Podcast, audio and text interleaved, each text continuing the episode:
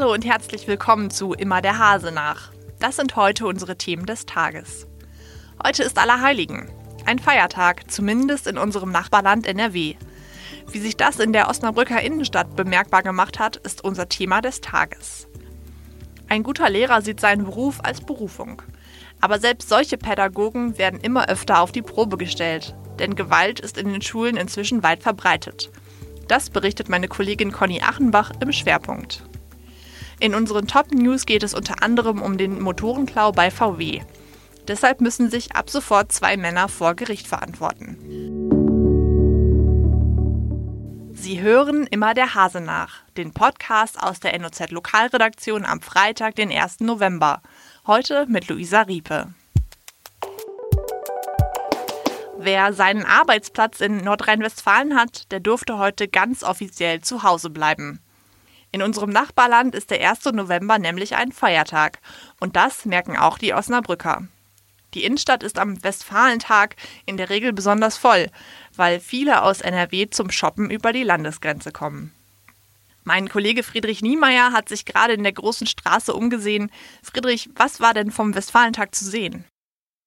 Ja, also die Autofahrer hatten es heute sehr schwer. Ähm, der Hamannsbrunnen, der Parkplatz, war schon um 10 Uhr voll besetzt. Das Parkhaus L&T war auch schon äh, voll, um 10 Uhr ungefähr. Äh, so dass die Autos sich da schon äh, gestaut haben.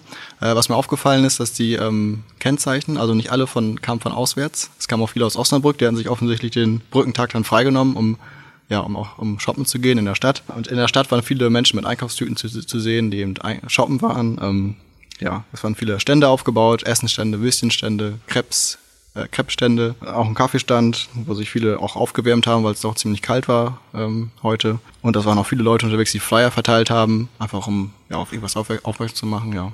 Aber nicht allen geht es am 1. November nur ums Einkaufen.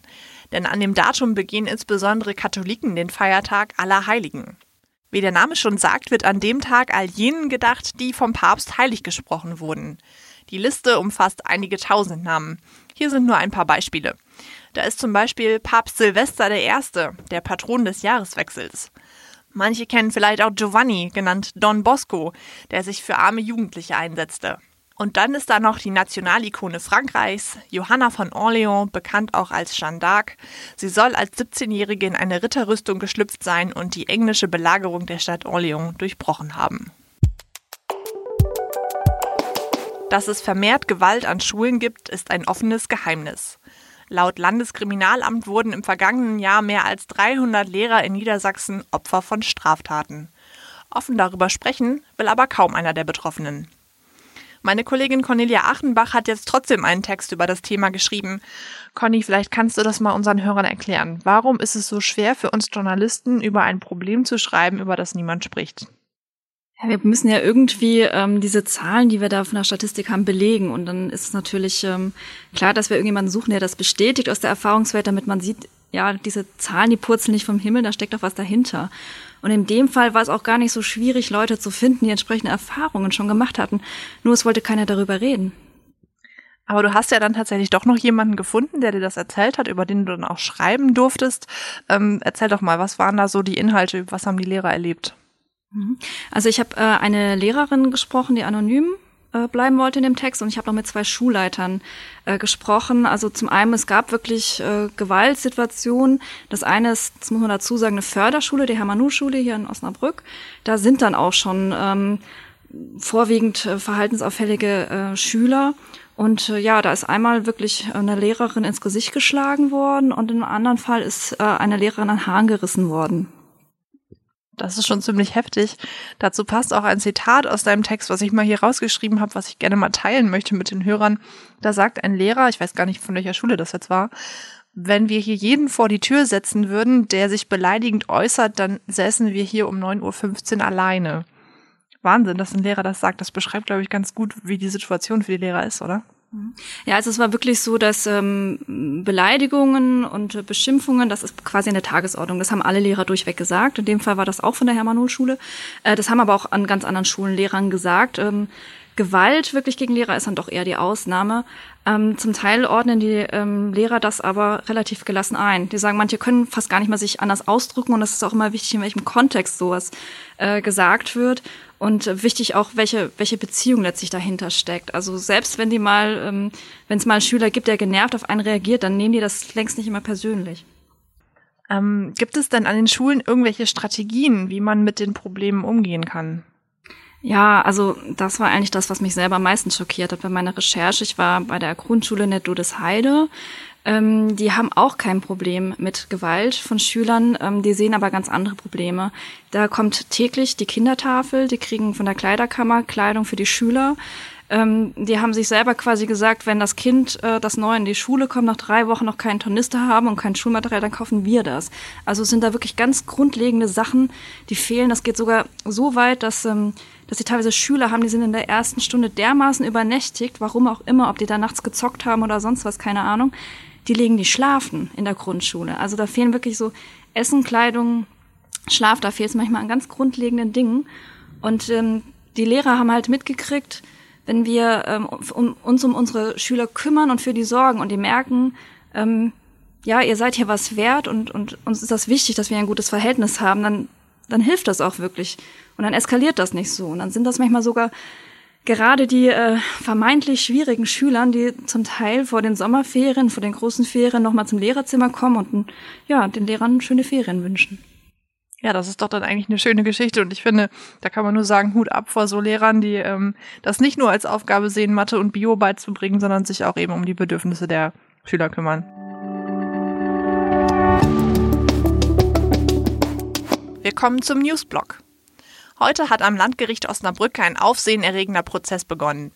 Es geht um den millionenschweren Motorendiebstahl bei VW in Osnabrück. Angeklagt sind zwei Männer, die im Jahr 2017 insgesamt 132 Motoren von dem Werksgelände gestohlen haben sollen. Heute wurde die Anklage verlesen. Außerdem zeichnet sich schon ab, dass noch eine Menge Arbeit auf das Gericht wartet. Die beiden Angeklagten widersprechen sich in ihren Aussagen nämlich gegenseitig. Mein Kollege André Partmann hat mit beiden Anwälten gesprochen. Warum hat sich Ihr Mandant für ein Geständnis entschlossen? Ja, es gab bestimmte Beweisanzeichen, die auf ihn hindeuteten. Unter anderem gab es einen, äh, einen dieser Frachtbriefe, die ja da falsch ausgestellt gewesen sind. So etwas hat man bei ihm gefunden. Man hat auch bei jemandem eine Telefo seine Telefonnummer gefunden, der mit diesem ähm, Weiterverkauf der Motoren zu tun haben soll. Und äh, in dieser Situation hat sich dann mein Mandant entschlossen, eine Aussage zu machen äh, umfassend auszusagen, um alle Dinge aufzuklären, die mit seiner Tätigkeit in diesem Zusammenhang zusammenhängen. Dass der Mitangeklagte das Interesse hat, äh, ein, also eine Bekanntschaft mit meinem Mandanten, eine nähere Bekanntschaft mit meinem Mandanten äh, zu leugnen oder sie zu bestreiten, das ist auch verständlich. Und es ist dann wird man im Prozess abwarten müssen, ob letztlich die Beweise reichen, äh, um auch den Mitangeklagten zu überführen, der eben sagt, ich habe damit nichts zu tun. Mein Mandant, der ähm, weist das alles zurück, was ihm vorgeworfen wird. Er hat sich heute ja schon eingelassen, wird das auch weiter tun. Und äh, seine Haltung ist ganz klar, dass er dort gearbeitet hat, aber mit dem Motorendiebstahl auch nicht das Geringste zu tun hat. Zu dem Mitangeklagten hat er heute gesagt, dass er den wohl mal gesehen hat, ein, zwei Mal, aber ansonsten keinerlei Kontakt gehabt hat. Es gab kein Gespräch, es gab keine gemeinsamen Tätigkeiten auf der Arbeit. Also insofern gab es da keine Beziehung zwischen den beiden. Also mein Mandant und auch ich, wir gehen davon aus, dass hier ein Sündenbock gefunden werden musste. Es mag ja so gewesen sein, dass der Mitangeklagte die Taten ähnlich so wie er es denn auch geschildert hat, hier begangen hat. Vielleicht auch mit ein oder zwei weiteren Personen. Die Frage ist, ob das mein Mandant war. Wie der erste Prozesstag abgelaufen ist, das fasst mein Kollege Sebastian Stricker auf noz.de für Sie zusammen. Am 6. November geht es dann mit dem nächsten Prozesstag weiter. Es gibt Neuigkeiten über das Kino am Osnabrücker Hauptbahnhof. Seit Monaten wird dort umgebaut, damit Ende 2019 ein Nobel-Kino mit dem Namen Hall of Fame eröffnen kann. Wann genau, das steht noch nicht fest. Vielleicht wird der Blockbuster Star Wars 9 als erster Film zu sehen sein. Das hat uns zumindest die Betreiberin so verraten. Immerhin gibt es jetzt aber schon eine Internetseite, sie heißt hall-off-fame.online.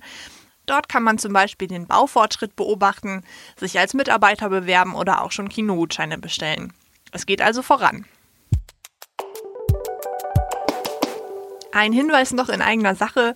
Wir wollen wissen, wie Ihnen immer der Hase nachgefällt. Dazu haben wir eine kurze Umfrage aufgesetzt. Den Link dazu finden Sie in den Show Notes oder auf noz.de slash ospodcast. Wir würden uns freuen, wenn Sie mitmachen. Das war's auch schon bei Immer der Hase nach. Ich wünsche Ihnen ein schönes Wochenende. Wenn Sie mögen, hören wir uns am Montag um 17 Uhr wieder.